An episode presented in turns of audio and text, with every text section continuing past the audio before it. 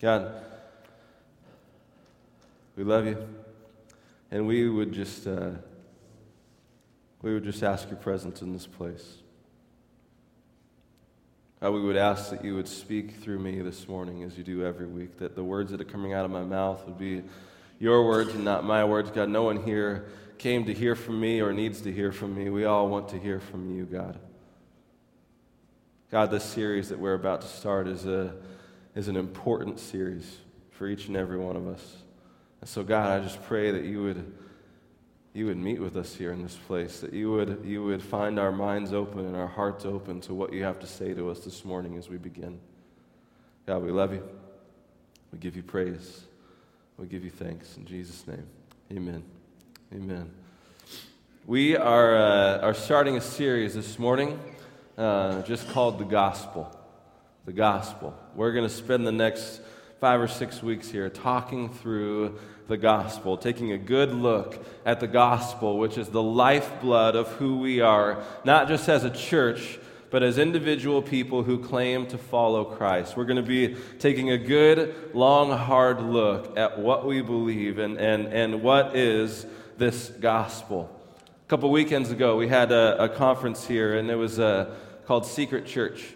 And the theme of this church, part of what we talked about, was, was counterfeit gospels. And these gospels that, that are close to the real thing. And, and, but, but he defined a counterfeit gospel as a fraudulent imitation of the gospel that saves.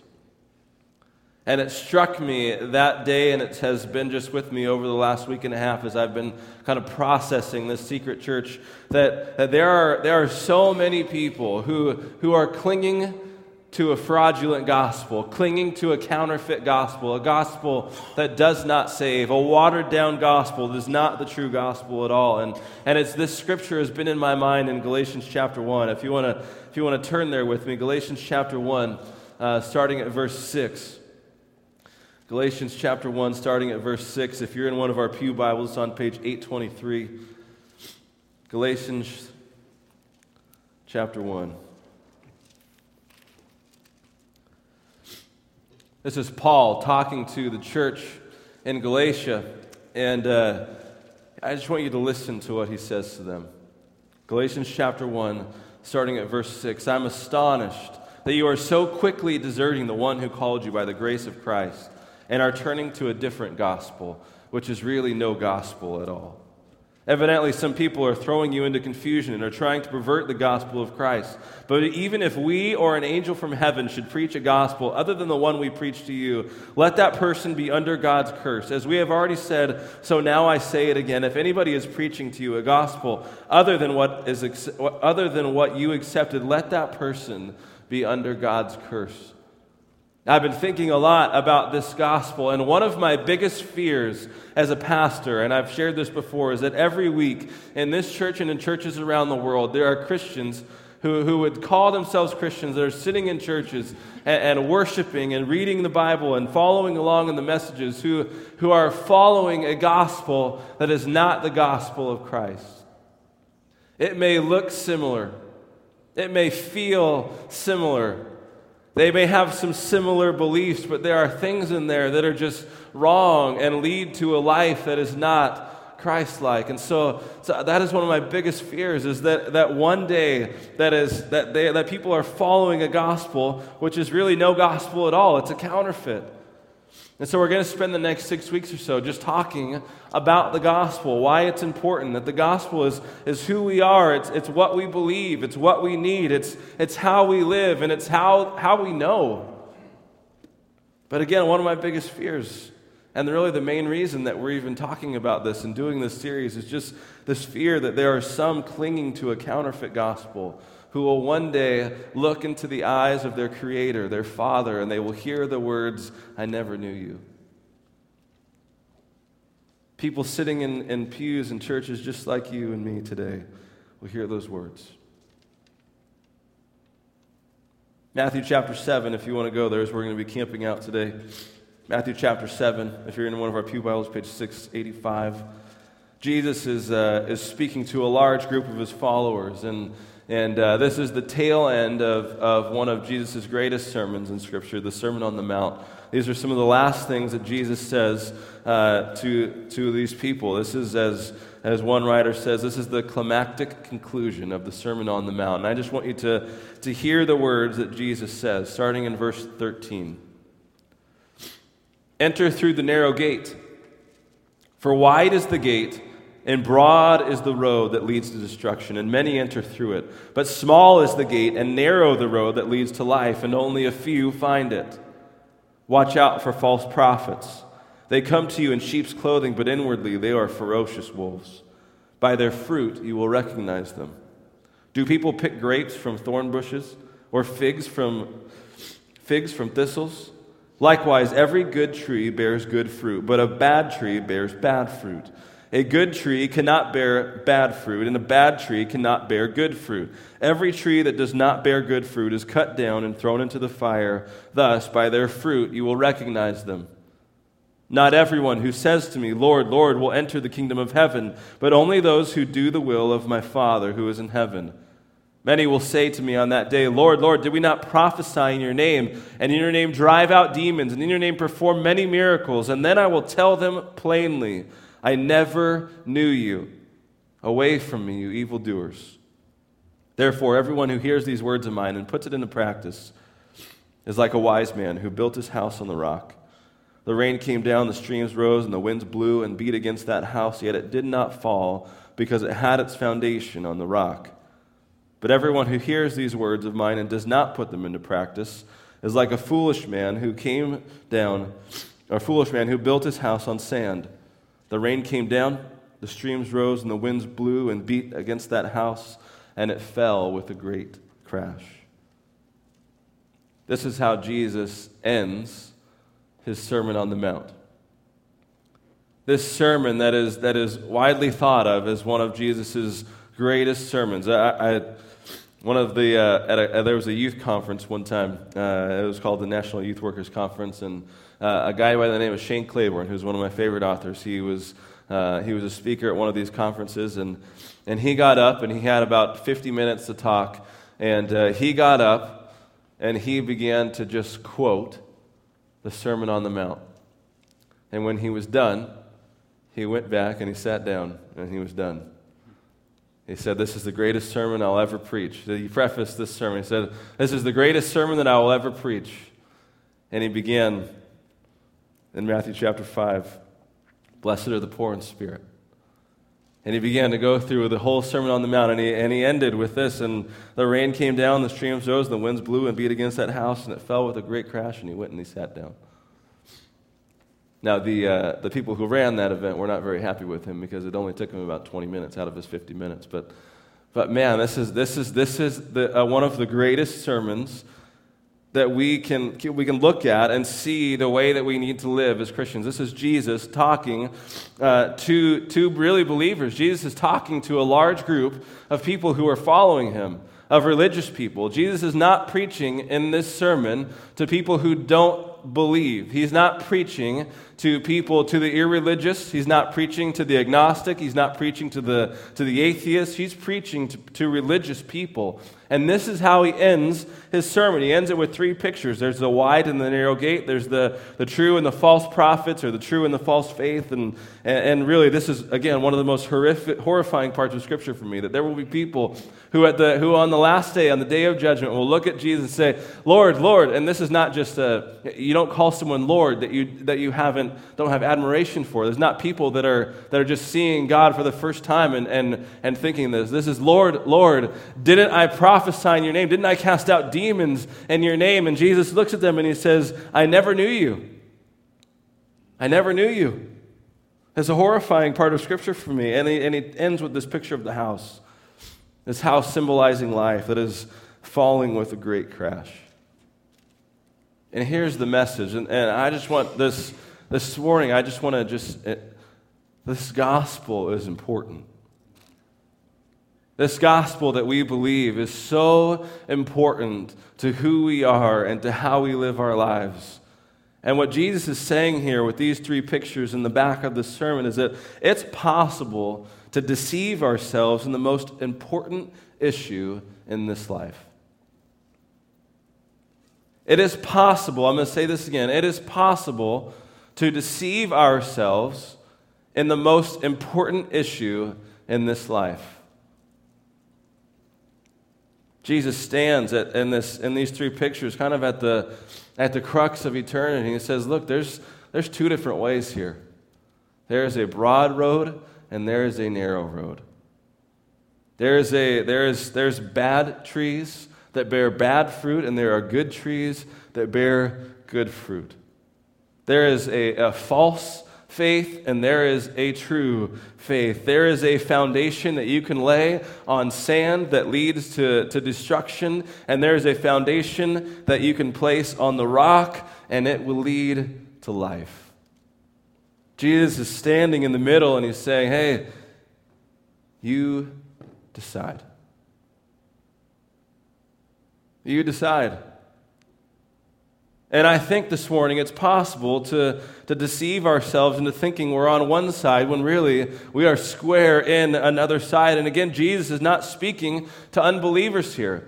He's not saying that this way is the way for unbelievers. He's not saying this way is the way for people who just deny me and who reject me. He's not saying that. He's saying there is a, there is a wide road and there is a narrow road. And here's the question I want to ask you this morning Do you believe it's possible to think you're a Christian and not be one? Do you think it's possible to think you're a Christian and not be one? And I don't say this lightly, but I think the answer is yes. Now, on the flip side of that, I absolutely 100% believe that you can have an assurance this morning in your relationship with God. That when I ask you this question, do you, do you know that you will spend eternity with the Father? Your answer doesn't have to be, I hope so. Your answer can be absolutely yes, 100% yes, I believe and I, and I, and I, and I know that. I, you can be assured in your salvation. And we're going to talk about that in a few weeks. But today, I want to think about the, the importance of the gospel. And I want to dive in this morning to these, these pictures that Jesus has, has given us at the end here of Matthew chapter 7. And I want to I want to just talk to you this morning about the danger of spiritual deception of deceiving ourselves into thinking we are on one path when in reality we are on another. I'll, I'll, just start this morning with this, this first picture that Jesus gives us, this picture of the road. In verse 13, enter through the narrow gate, for wide is the gate and broad is the road that leads to destruction, and many enter through it, but small is the gate and narrow the road that leads to life, and only a few find it. This, this picture that that Jesus gives us here in Matthew chapter 7 gives us a warning. And here's, here's what I think the warning is I think it's natural for us to gravitate toward that which is easy and that which is popular, that which is comfortable. And Jesus is saying, you can, you can take this, this broad road. There is this road. There is the, the, the large gate. It's the easy road. It's inviting. It's spacious. It's accommodating. There are, there are few rules. There are few regulations. There are, there are very few requirements on this broad road. And again, let me just remind you this is a religious road. This is not a road of rejection. This is a religious road. There are, this, is, this is the road, but don't miss this. Jesus is speaking to religious people. This is this broad road over here. Is a, it's a religious road that doesn't require much of you. Here's kind of a contemporary way of saying this that your relationship with quiet Christ only requires just a one time decision. And after that one time decision, you don't need to, you don't need to worry about about the way that you live, and your sins will be, will be tolerated, your sins will be forgiven in the end, but it's just about that one time decision. I see some heads shaking like I'm being ridiculous right now, but I, I want you to understand this is a gospel that is preached in churches all around the world today. That all it takes is a one time decision. All it takes, you don't have to change anything, you don't have to do anything different. Uh, do some research today. Just, just go online and Google what people just Google polls about Christians. I've seen some recently. About half of America calls themselves Christians. But in those same polls that you see this, you'll see that the, the Christian life doesn't look anything different than the non Christian life. And, and those Christians would probably fall squarely within this broad road over here. And they made that decision. They, I made that decision. I made that one time decision. And whatever happens now, whatever happens now. I mean, I am squarely in this broad road. And I just think this is, man, it's hard. Right? It's, it's not easy. It's, this, is, this is a watered down gospel that is sold to many in our culture today. And Jesus is saying there are going to be a lot of people who follow this road. There are going to be a lot of people, even sitting in churches today, who are, who are traveling this, this broad road. And Jesus says there, you can go on the broad road, but you enter the narrow gate. You go this way. You enter the narrow gate. It's interesting in that passage that, that the word narrow is used in two different contexts over here. The, the first one, enter through the narrow gate. That word narrow literally means to be, to be pressured on all sides. It's not easy to go through the narrow gate. You're going to find pressure on all sides, and the other narrow, the, the narrow the road. That, that narrow is used all throughout Scripture as, in different contexts is to talk about tribulation and trials and all this kind of stuff. Jesus is saying, look, look, the road, this narrow road, the way of Christ is going to be hard to follow. And he's not just saving this kicker for the end of the Sermon on the Mount. He's not just saying at the end of the sermon, hey, look, there's this broad road, but, but I want you to follow this small one over here. And this way, this way of Christ, this way that I'm calling you to is going to be hard. This is nothing new in this sermon. Remember, he starts off this sermon in Matthew chapter 5 with the Beatitudes. Blessed are the poor in spirit. Blessed are those who mourn. Blessed are the meek. Blessed are the merciful. Blessed are the peacemakers. Blessed are those who are persecuted. Right? These aren't, these aren't easy things over here. Jesus is saying these are the people who are going to be blessed. These are the people who are, who are going to, to inherit my kingdom. This is, it's going to be hard. To really truly follow the gospel of Christ, I think we need to, to overcome the temptation and the belief and the, and the gravitation towards all the easy things and the comfortable things. The gospel of Christ is a hard road to travel. The gospel of Christ is not an easy road. The gospel of Christ requires much of you. The second story he talks about here in, in Matthew chapter 7 of the, the, the false prophets and the, the good trees and the bad trees and I think here's, here's the warning in this picture. We can profess publicly to what we do not possess personally. We can profess publicly to that which we do not possess personally. He talks about the wolves in sheep's clothing, and these, these, these wolves, they, they look like they know Jesus. They, they speak to Christ like they know him. They, they look like they know. They, they, they talk like they know, but they do not know. So, how do we know? Well, there's a good tree and a bad tree, and this is, this is what he says good trees always bear good fruit. The way of Christ is always fruitful. The way of Christ is always fruitful. You will see fruit of Christ in your life if you follow the gospel of Christ. If you are living the gospel of Christ, you will be able to see that by your fruit. He even says, By their fruit you will know them. Amen. The way of Christ is always fruitful. If someone follows Christ, they have the fruit of Christ in their life. So here's my question this morning. Well, the question for the first one, the question for the first story do you, do you gravitate towards the easy things? Do you gravitate towards the comfortable things? But here's the question for this one it, Do you see the fruit of Christ in your life? Do you see the fruit of Christ in your life? And if not, I think it's, it's time to examine a little bit. We'll talk about that a little later. By their fruit, you will recognize them. Do you see the fruit? He ends with the story of the, the houses built on sand and built on rock. And I think that the warning that we see here is on our foundation. Where, where is your foundation?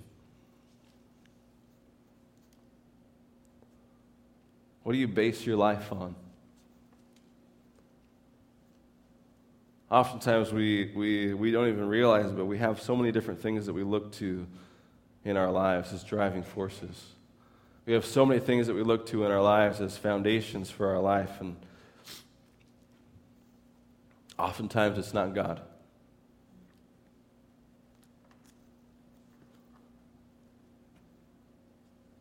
Where's your foundation? Is your foundation on the rock? Is your foundation found in the Word of God? Is, the found, is your foundation found in the power of Christ? Is this where your foundation is? Matthew chapter 7 reminds us that it is, there is a danger of spiritual deception in our lives. Where we may think that we are on this, this small, narrow path over here, but in reality, we are, we are squarely in the broad path. Is there fruit in your life? So, how do we, how do we walk the path to spiritual authenticity? I think three things this morning. How do we walk this path towards spiritual authenticity? Here's number one we need to listen. We need to listen and we need to know. We need to know the voice of the Father. We need to know the Word of the Father. We need to be able to know Scripture, to be able to listen to Scripture, to be able to te- test our beliefs, to be able to test other people's beliefs, to be able to test everything that we're hearing based upon the Word of God. This is the authority.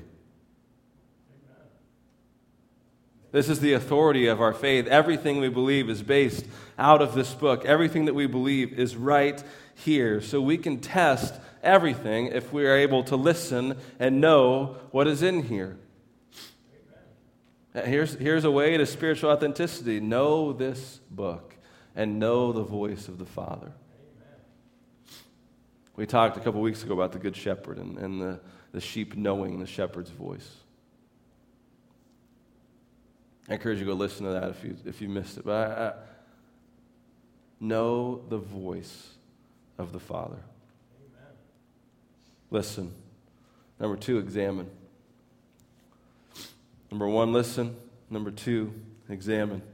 There's a, there's a passage in 2 Corinthians chapter 13 that I think really fits us today. 2 Corinthians chapter 13, verse 5. This is Paul, again, talking to the church in Corinth with some final instructions. And here's what he says 2 Corinthians chapter 5, verse, thir- or, I'm sorry, 2 Corinthians chapter 13, verse 5 says this Examine yourselves to see whether you are in the faith. Test yourselves.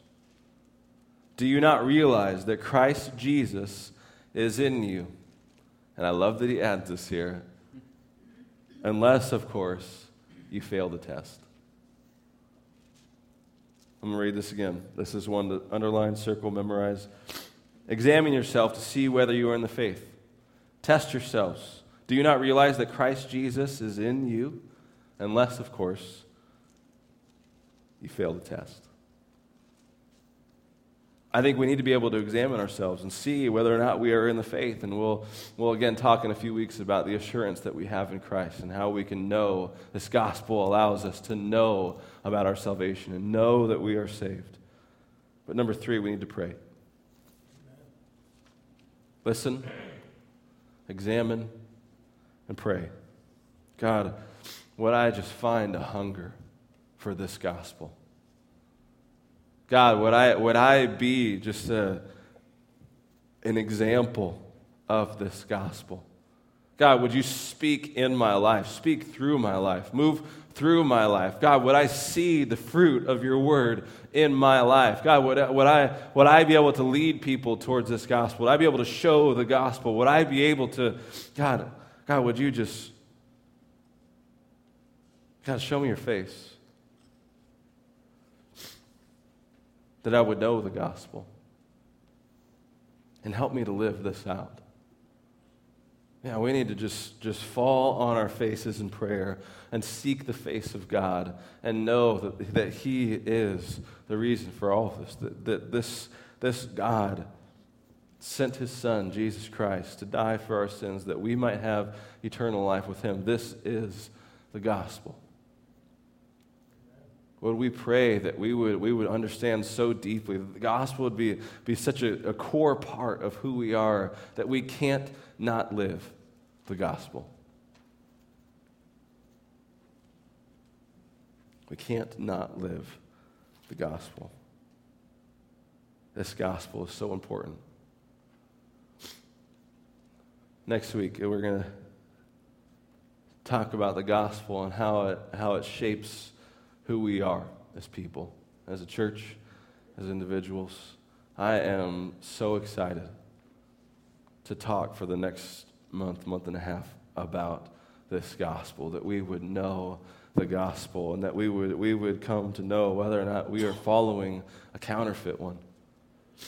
Would we know the gospel so much so that we can recognize when that is not gospel, when that is not consistent with this Bible, that that is not consistent with what I know about God? Would we be able to know the gospel and be identified and be just find our identity in this gospel? That's my prayer over the next month, month and a half, that we would come to know and find our identity in this gospel. Let's pray this morning. God, we love you. We're thankful for you. God, we're thankful for everything that you do for us, God, and we're just, we just praise you this morning. God, this morning, as we talk about this gospel and we talk about the fact that there might be even some in this room here spiritually deceived this morning, thinking they are on the right path, when in reality they're, they're not being fruitful. God, they don't see any fruit from their lives. They don't see uh, how these pictures just speak so clearly to us. This picture of, of this, this, these roads, God, the wide road and the narrow, the picture of the good tree and the bad tree, the, good, the picture of the, the foundation on the rock and the foundation on sand. God, would we, would we keep these pictures in our mind this week? And would we continue to think about them? Would we continue to just, just, um, just reflect on these and, and put ourselves in these pictures that we might know where we stand? God, will we not deceive ourselves with this gospel? And we would not find, would we not find a counter gospel, a counterfeit gospel that is counter to what we know of you and what we believe in you, God. And God, we just have a hunger and a thirst for you. God, would you go ahead of us this week? be in our homes, be in our workplaces, be in our conversations. God, be over the health of this congregation. God, with so much sickness going around, God, I pray that you would just provide a divine healing over this whole place.